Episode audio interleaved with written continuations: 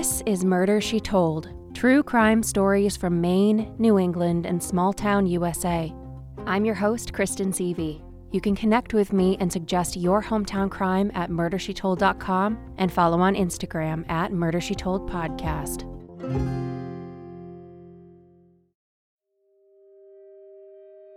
In the middle of the night on Thursday, May 20th, 1936, firefighters and Forestry Service members fought a still burning underbrush fire near the top of Rattlesnake Hill. They were trying to extinguish a mysterious blaze that had arisen the day prior and had burned through several acres of forest. In heavy gear, officials climbed the steep and ill used two mile trail ascending 1,000 feet to the summit and put it out. The Fire Lookout Station in Westmoreland, New Hampshire, about 10 miles to the north, sighted the fire at about 4 o'clock in the afternoon.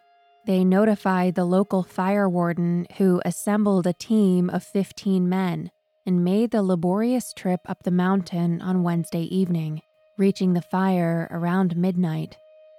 The men worked through the night until about 5 a.m. Thursday morning to stop the flames, and then returned home.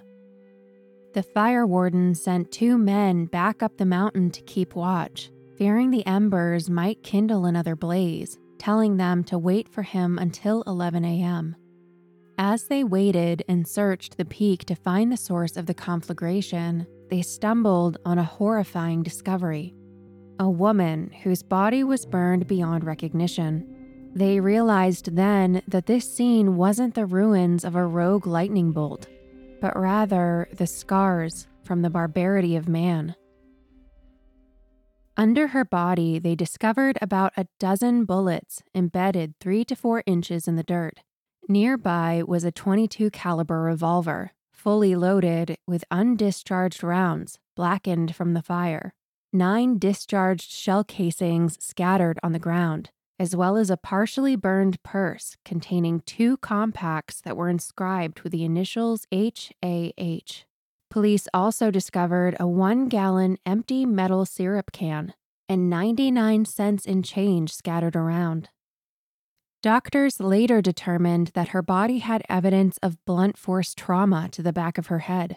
Both of her arms and legs were broken, and her skull was fractured, and it was clear that some kind of gasoline fluid had been used to set her on fire, which left no clues to her identity. The only clothing that could be identified was a single suede shoe, a size six and a half high heeled pump with three eyelets. Today, you can hike or run this small 10 50 foot mountain with no problem, but at the time, there wasn't a clear and maintained path. It was overgrown, and at the time it was also referred to as Rattlesnake Hill because of its apparent infestation of the now endangered timber rattlesnake. Rattlesnake Hill overlooks the Connecticut River and borders Brattleboro, Vermont. The remains were sent to the medical examiner's office for autopsy. Who was this woman, and why was she on fire on the mountain? Firemen concluded that the fire's origin was with her body or the mat of leaves where she laid. The wind pattern that day was consistent strong northwest wind which fanned the flames to the south. No traces of fire were found north of her body. She was the northernmost point and therefore the start of the fire. Two young Brattleboro women saw the woman Wednesday afternoon, about 1:30 p.m when they were on the west side of the mountain, partway up the trail picking flowers. A woman they remember as being about 40 years old accosted them and asked if they should be in school. She said she was going to the top of the mountain for its expansive views of the surrounding country. She carried a suitcase, appeared very tired, and spoke with what the young women thought was an Irish accent. She was wearing a blue figured silk print dress and blue straw hat, her bobbed hair tinged with gray. The Brattleboro Reformer, the local newspaper, conducted its own investigation and learned that late Tuesday afternoon, a guest at a local hotel, the Plaza, registered a Grace Hurley of Boston, who was seen near the base of the mountain when a rainstorm began. She ran to a nearby residence and took shelter on a patio until asked inside. For a short time, she played with a baby in the family, and then the couple who lived there brought her to West Brattleboro and left her at a small bridge that spanned a narrow brook. She matched the description of the woman seen on the mountain the next day by the young women. At the plaza, the woman talked with the owner concerning the mountain, asking if there was a path to the top and what was on the other side. She left the plaza early Wednesday afternoon around one o'clock, wearing a blue coat, blue hat, and carrying an overnight case. At a house on the mountain highway about 50 feet from the Little River Bridge, which crosses the Connecticut River into New Hampshire, the residents saw a woman similarly dressed and carrying an overnight case walk past their home towards the old mountain pathway. The next morning, which was Thursday, those same residents saw two men drive past, heading north towards the mountain path. They had a Pontiac coupe, which they parked at the foot of the mountain. They didn't return until 7:30 p.m. that night and drove south toward Hinsdale. One appeared intoxicated and the car bore a New Hampshire plate. Another piece of evidence came from the foreman of a gypsy moth extermination crew that was working on the mountain that afternoon. He said that he heard shooting between 2 and 4 p.m., but that he didn't think much of it at the time because there was often shooting in the hills. This suggested that the spent shell casings discovered at the body were in fact discharged that afternoon. In the days following the discovery, investigators hiked the lonely pathway to the isolated area where the body was found, combing the brush for any clues that could lead to a killer or the identity of the mystery woman. Investigators were also trying to explain the two holes she had in the base of her head. Believing the victim was young, authorities checked records for any reports of missing girls in the surrounding areas without any luck. Their first hunch was that she was visiting the area from out of town and willingly went on a hike with the perpetrator to the top of the mountain, where he killed her and set her body on fire. County Solicitor Arthur Olson alternatively speculated it was possible that her death was part of a suicide pact in which the other party failed to carry out their part, suggesting that the bullet wounds could have been self inflicted. He included no explanation of the bullets that lay underneath her body. Officials scrambled, trying to piece together this mystery, and they got the break they needed. They were able to get a serial number off the gun that was found and contacted the manufacturer in Worcester, Massachusetts. They asked for help to track the chain of custody to its sale, and they got a hit a woman had purchased the 22 revolver just two days prior in a town some 65 miles away called White River Junction, and her name was Grace Hurley. The shopkeeper remembered Grace and said that she paid in cash, peeling off 20s from a roll of bills that looked like it had about $500. Additionally, a clerk at a store in White River Junction told police that Grace Hurley had purchased an empty gallon can that was used to hold maple syrup and gave a similar story as the clerk who sold her the gun. She was wealthy, middle aged, and identified herself as Grace Hurley. Local police had no record of a Grace Hurley who lived in Brattleboro, across the river from where the mountain was located so they checked hotels to see if she'd been staying as a guest. And sure enough, on Tuesday, May 19th, also two days before the fire, Brattleboro's Plaza Hotel produced a log which showed the signature of one Grace Hurley of Boston, Massachusetts. Despite thinking initially that Grace was a young woman, the autopsy and eyewitness descriptions revealed that she was actually between 38 and 50 and probably a mother to several children. She was quite short, between 4 foot 11 and 5 feet tall, and between 100 and 115 pounds. A dental plate, a type of partial denture used to fill in missing teeth, was found at the scene a short distance from the body. and a dental inspection revealed she had gold caps covering two of the eye teeth on her lower jaw. Dr. Arthur G. Weston, who performed the autopsy, also discovered that Grace was recently pregnant and had had an abortion shortly before her death. Though there were ways in 1936 to get a back alley abortion, it was an illegal practice.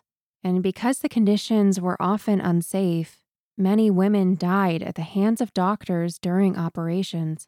Could Grace have been a victim of a botched abortion that was covered up by an elaborate fire? Or perhaps a paramour had gotten her pregnant and wanted to cover up the affair. But the case was about to get even more complicated because authorities believed that Grace Hurley was actually a pseudonym. And while they did believe that the woman who identified herself as Grace Hurley was the woman on top of the mountain, they believed that the case's only hope of being solved was contingent on a positive identification. So they turned to her dental plates, which were both found separately about 15 to 12 feet from her body. A dental chart and description were made and sent to dentists across the country in hopes that somebody recognized their work. In the meantime, they searched for clues in Brattleboro and White River Junction, Vermont, both locations where she checked into different hotels. Though the mountain she was found at was very close to Brattleboro, Vermont, it was just over the state line of New Hampshire in Cheshire County, so the officials in Keene were handling the investigation. On May 26th, five days after the fire, Robert E. Friel of Clinton, Massachusetts, and his family dentist, Dr. Henry Dupre, traveled to Keene, New Hampshire to view the dental plates of Grace Hurley. Newspapers in the surrounding region had published, at the behest of law enforcement, a photograph of her signature in hopes that someone would recognize her name or her handwriting. Robert recognized the handwriting and the name Grace Hurley as belonging to his wife and knowing that there was a dental plate available, asked Dr. Dupre to travel with him to assist in the identification. Upon examination, the dental plate was confirmed and the identity of the mystery woman revealed. She was 50 year old Mrs. Elizabeth Cannon Friel. Dr. Dupre had made the half plate of false teeth four or five years ago, and he had fitted her with gold crowns about eight years prior. Robert was an executive of Wachusett Electric and Clinton Gas and Light Company in their home of Clinton, Massachusetts, about 70 miles away from the mountain where her body was found. He and Elizabeth had three children together two daughters, Marie and Alice, who were about to graduate as seniors at Clinton High School, and Robert Jr., who was a sophomore at the University of Pennsylvania and was studying to be a veterinarian. They lived on 121 Orange Street in Clinton, Massachusetts, where she was born and raised.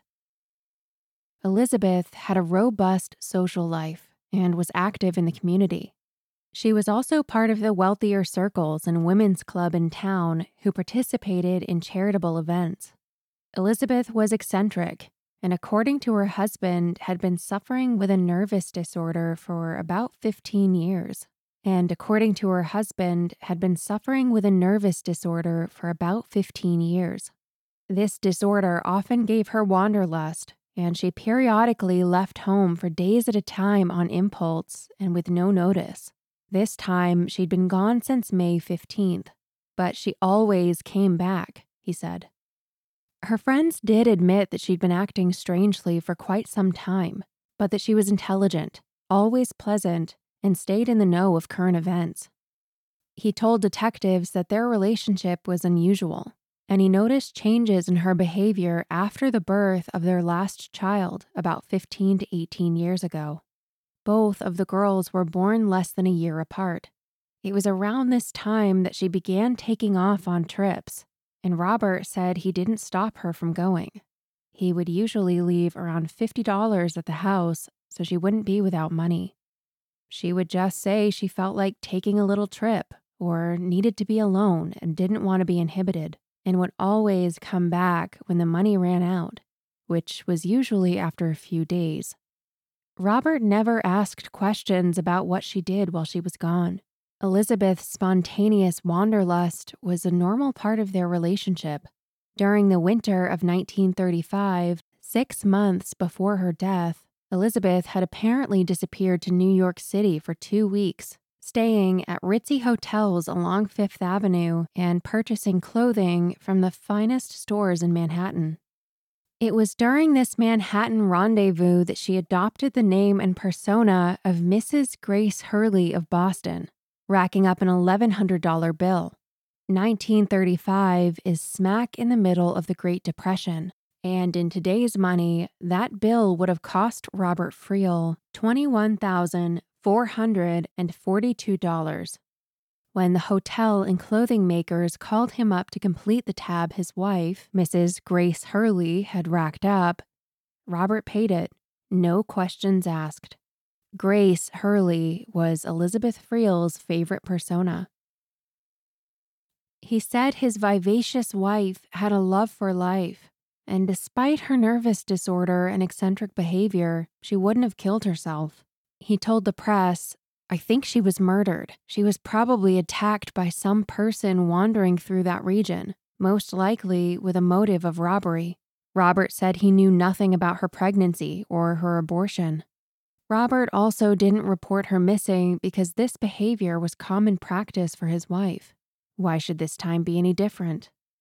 Investigators retraced Elizabeth's trip and realized that she didn't make one trip to the area, but two, likely returning home briefly between the trips for more money.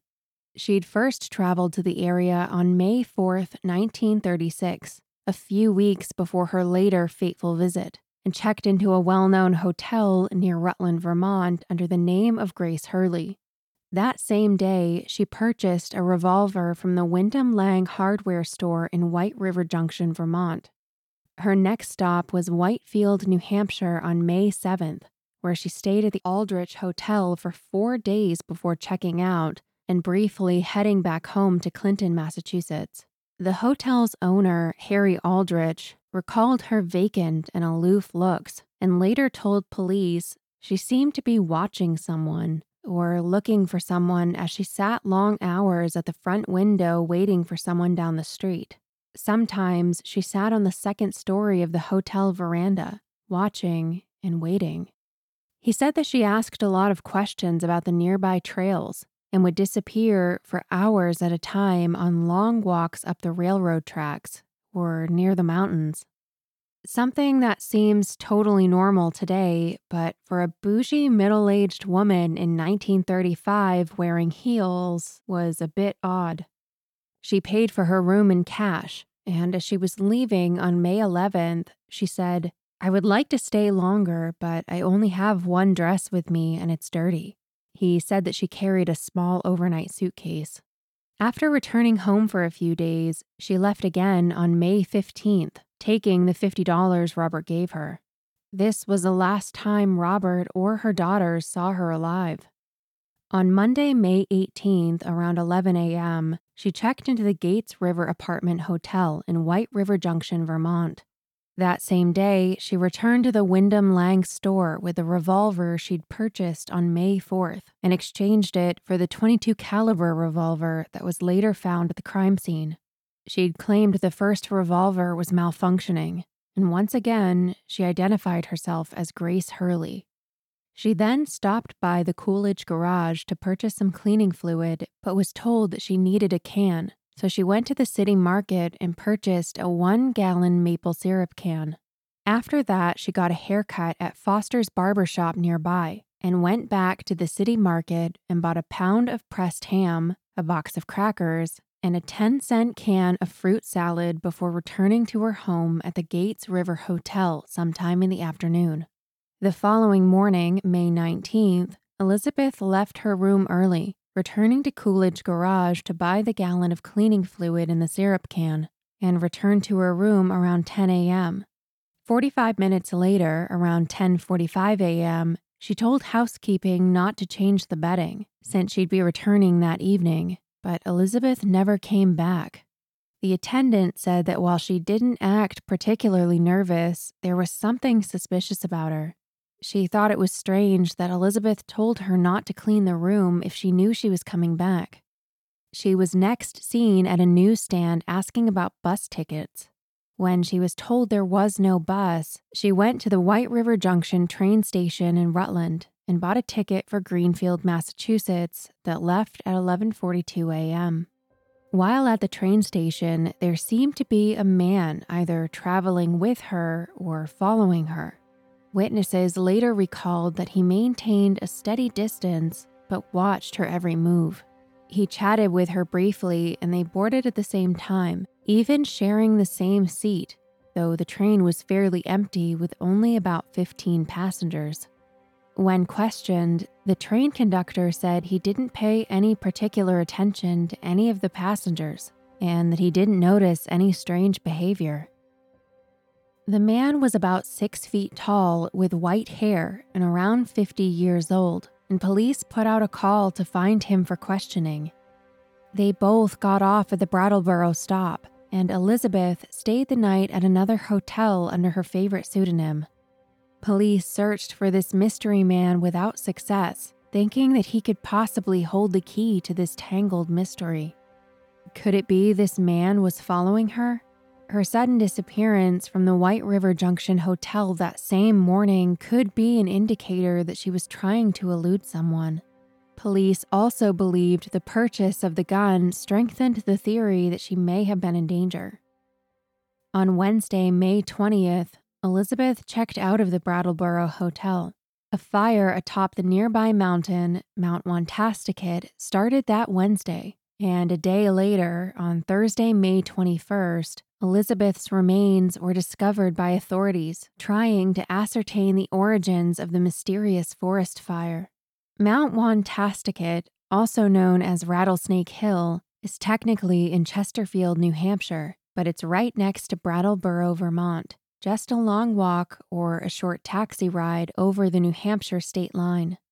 Some witnesses later recalled seeing a woman with a suitcase near the base of the mountain around the time that she would have been there. County Solicitor Arthur Olson, who was the head of the investigation, told the press we would like to know where Mrs. Friel was from the time she left home on May 15th until May 18th, when she registered at the White River Junction Hotel. It might help us in our search for her killer.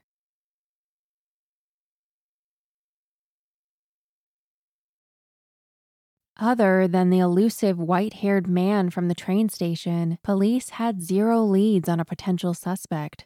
Olson was convinced it was a murder, possibly the work of a robber or a degenerate. This story was front page news in papers all around the entire New England region. Charred corpse found in fire.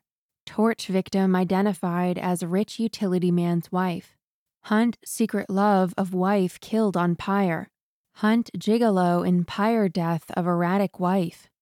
Bought oil for her own pyre. It appeared in Boston papers, New York City papers, and all the way up to Bangor, Maine. The region was buzzing with discussion of this perplexing case. A barber in a small southern coastal town in Maine had a couple of men come in for cuts, and when he overheard some of their private conversation, he was convinced that they were up to no good. One was apparently telling the other that he needed to hit the back roads and get away. They drove away in a dusty coupe, similar to the one seen at the mountain with New Hampshire license plates.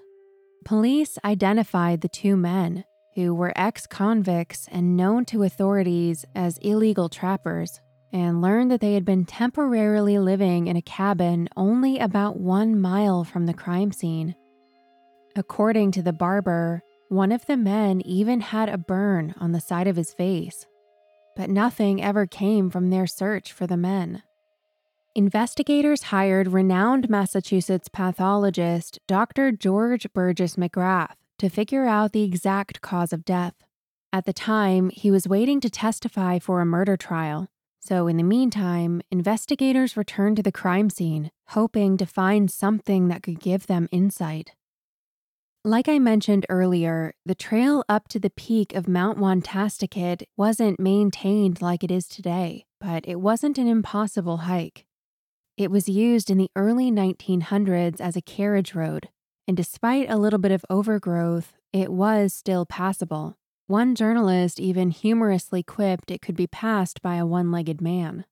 Where Elizabeth's body was found, however, was several hundred feet off the trail, and getting to the location required a lot of ducking and winding around thick forest and navigation of a dry creek bed.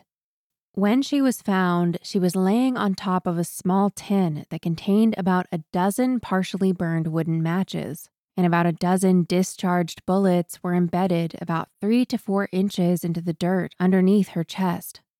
There were also about nine spent shell casings surrounding her. Both of her femurs and wrists were broken, and there was damage done to the back of her skull that appeared to be two holes. A brand new flashlight and four batteries, along with their receipt, were found inside a brown paper bag found a few feet from her body. The receipt was from a nearby store in Brattleboro, Fishman's Five and Dime. The day and time indicated on the receipt was Wednesday, May 20th, the day of the fire. Investigators went to the store and learned that the flashlight had been purchased by a young man. The store clerk, Lillian Wolf, wasn't able to give a good description of the man who'd purchased them. Who was this man and how was he connected to the victim? Several empty beer bottles and bottle caps were found in the vicinity, as well as a shiny new bottle opener. The search for any kind of murder weapon that could have caused blunt force trauma to the back of her head was unsuccessful. Elizabeth's upper dentures were found about 12 feet from the body. Her lower ones were about 15 feet away. The syrup can was found 25 feet away. Her suitcase was laying on top of her body, mostly burned from the fire. Detectives were able to lift a few prints from the syrup can and sent them to Washington, D.C. for analysis. According to Captain Charles Van Amburgh, a ballistics expert for the Massachusetts State Police, the fully loaded 22 revolver that Elizabeth purchased hadn't actually been fired. The bullets lodged in the earth under her body must have been from another gun. Though it is possible the empty shells nearby could have exploded from the fire, it seems highly unlikely that they would have ended up in such a tight grouping, which begs the question who fired these shots into the ground? Due to the condition of her body, police were unable to tell if she'd been shot before the fire. Another unanswered question concerned the oil filled syrup can. Why had Elizabeth purchased and filled it herself? It contained a gasoline kerosene combination that was commonly used for cleaning solution in the 1930s. It was flammable, but not as volatile or potentially explosive as gasoline alone. It was suggested that she could have used the fluid to clean her dress, which then accidentally caught fire. But I'm not sure why she wouldn't have just cleaned it at the hotel instead of a thousand feet up a mountain. Investigators believed that it was the accelerant used to fuel the blaze on the mountain, but they were confused as to how her body could have burned so completely, as the cleaning liquid is slow burning.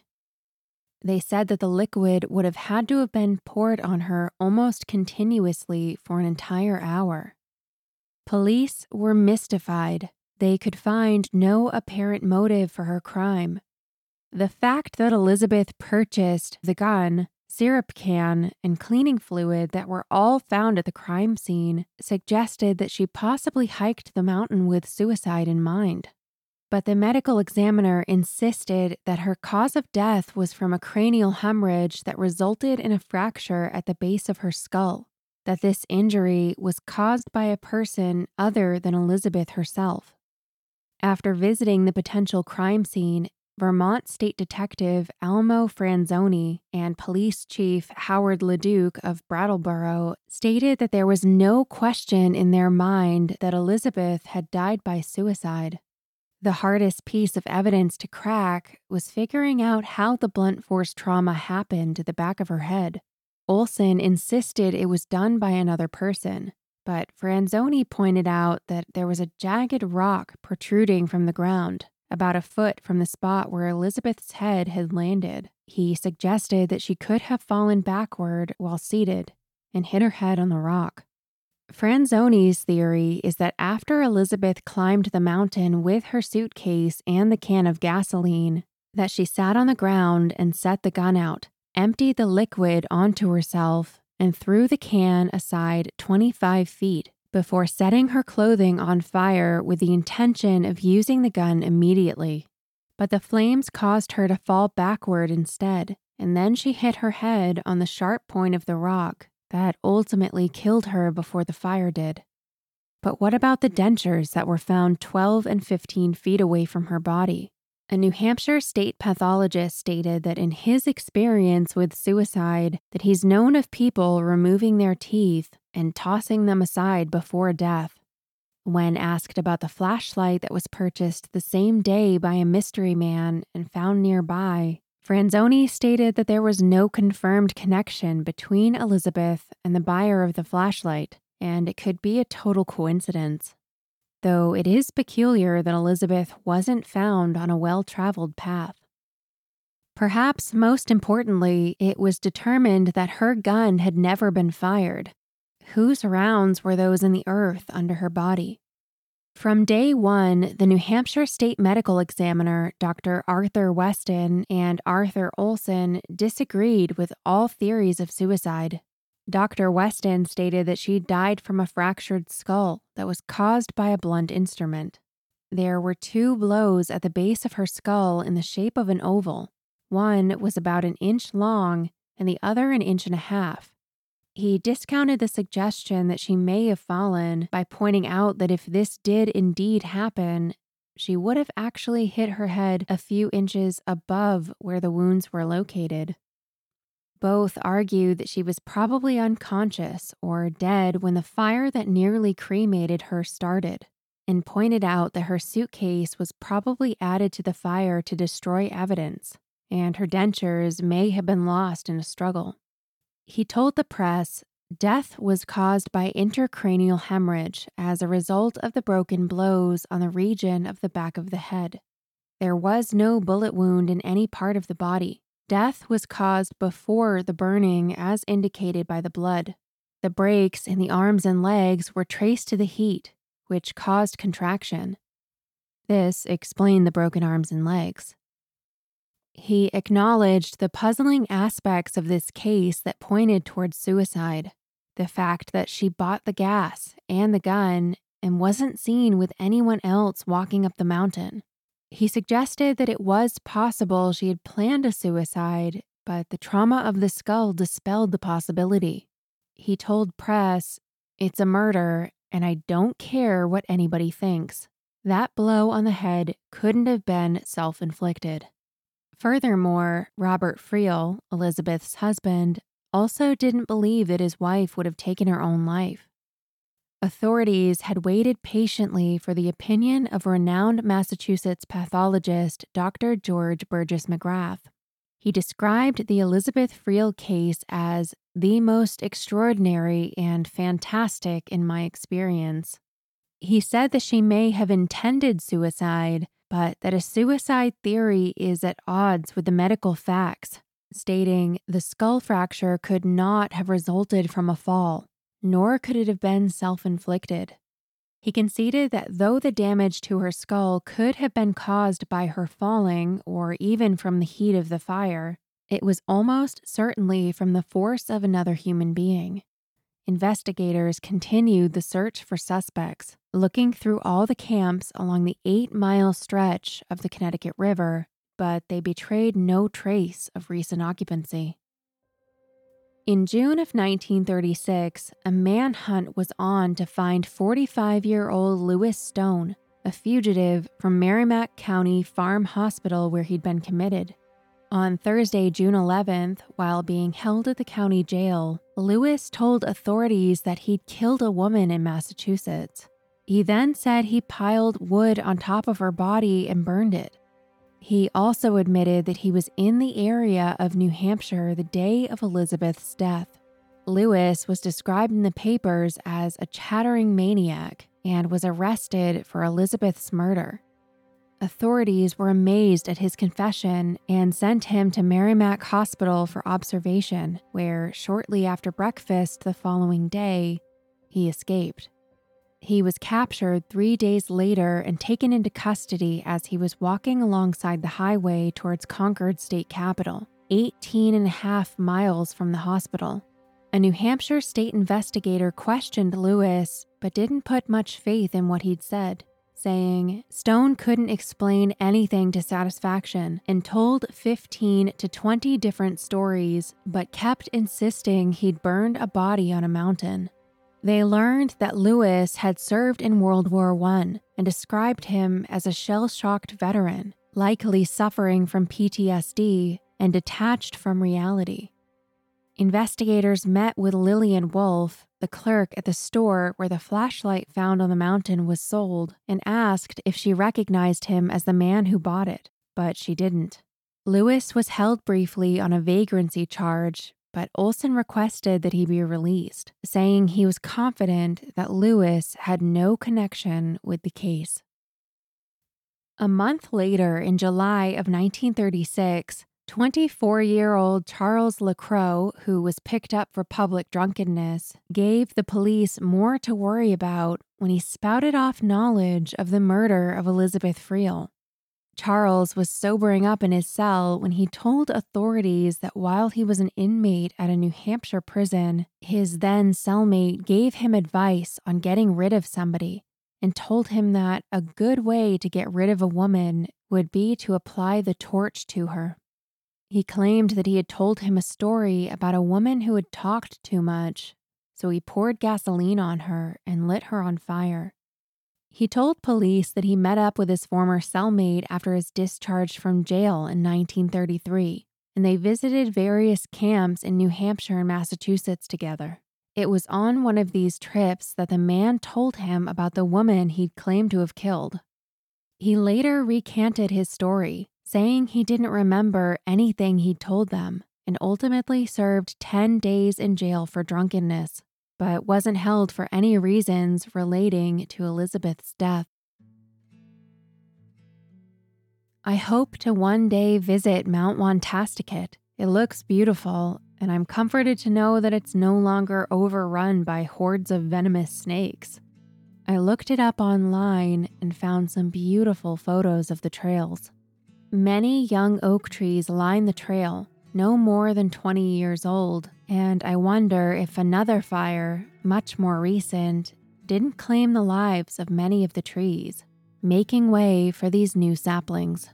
Hardy conifers endure the hard winters on the exposed rocky outcroppings of the summit, adding layer upon layer of armor over their pulpy cores. Visitors flock to the mountain in the long summer with their families and finally, most beautiful of all, the mountain transforms into a painting of yellows, oranges, and fiery reds. What was once new is now old, and what was once old is new again. I've scoured the digital newspaper archives, and Elizabeth Friel drops off the map in January of 1937, less than a year after her tragic end. Just another piece of local history beginning its long path to oblivion. I imagine the course that it took. Front page news fades to last year's big case, melts into that weird case that happened decades ago, settles into history, and finally forgotten. The last mention of this case in the papers comes in 1966 in the Brattleboro Reformer. It was an update that made me feel a little sad for Elizabeth. The clipping talked about how challenging and mysterious the case was, how it defied the efforts of everyone involved. But it was the paper that had the last word on the case. After 30 years, it doesn't matter much now. The case must be near the bottom of the dead file. But here we are in 2021 85 winters later, and after laying dormant for 55 years, today, Elizabeth Friel's story is reborn.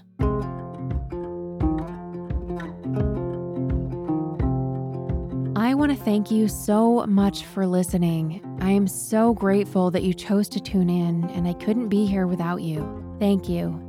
I have a lot of thoughts about this case, and if you'd like to discuss this case with me and other listeners, sign up for the mailing list for an invite to the Murder She Told secret Facebook group. My sources for this episode include the Brattleboro Reformer, the New York Daily News, the Cincinnati Enquirer, the Burlington Daily News, the Boston Globe, the Rutland Daily Herald, the Bangor Daily News, and the North Adams Transcript. All links for sources can be found on murdershetold.com, linked in the show notes. Special thanks to Byron Willis for his writing support.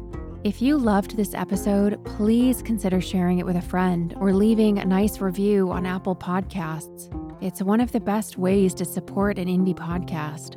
If you're a descendant of the victim or anyone related to this story, you're more than welcome to reach out to me at murdershetoldpod at gmail.com. If you have a story that needs to be told or would like to suggest one, I would love to hear from you. My only hope is that I've honored your stories in keeping the names of your family and friends alive. Murder She Told will be back next week with another episode. I'm Kristen Seavey, and this is Murder She Told. Thank you for listening. In the 1970s, John Todd burst onto the evangelical scene with a shocking tale. He claimed to be a former witch involved in a then unheard of secret organization called the Illuminati and urged Christians to prepare for a violent world takeover. First of all, the number one weapon in everybody's home should be a 12 gauge pump shotgun. Hear the amazing story of one of the originators of the modern day conspiracy theory. From Magnificent Noise and Sony Music Entertainment, this is Cover Up The Conspiracy Tapes.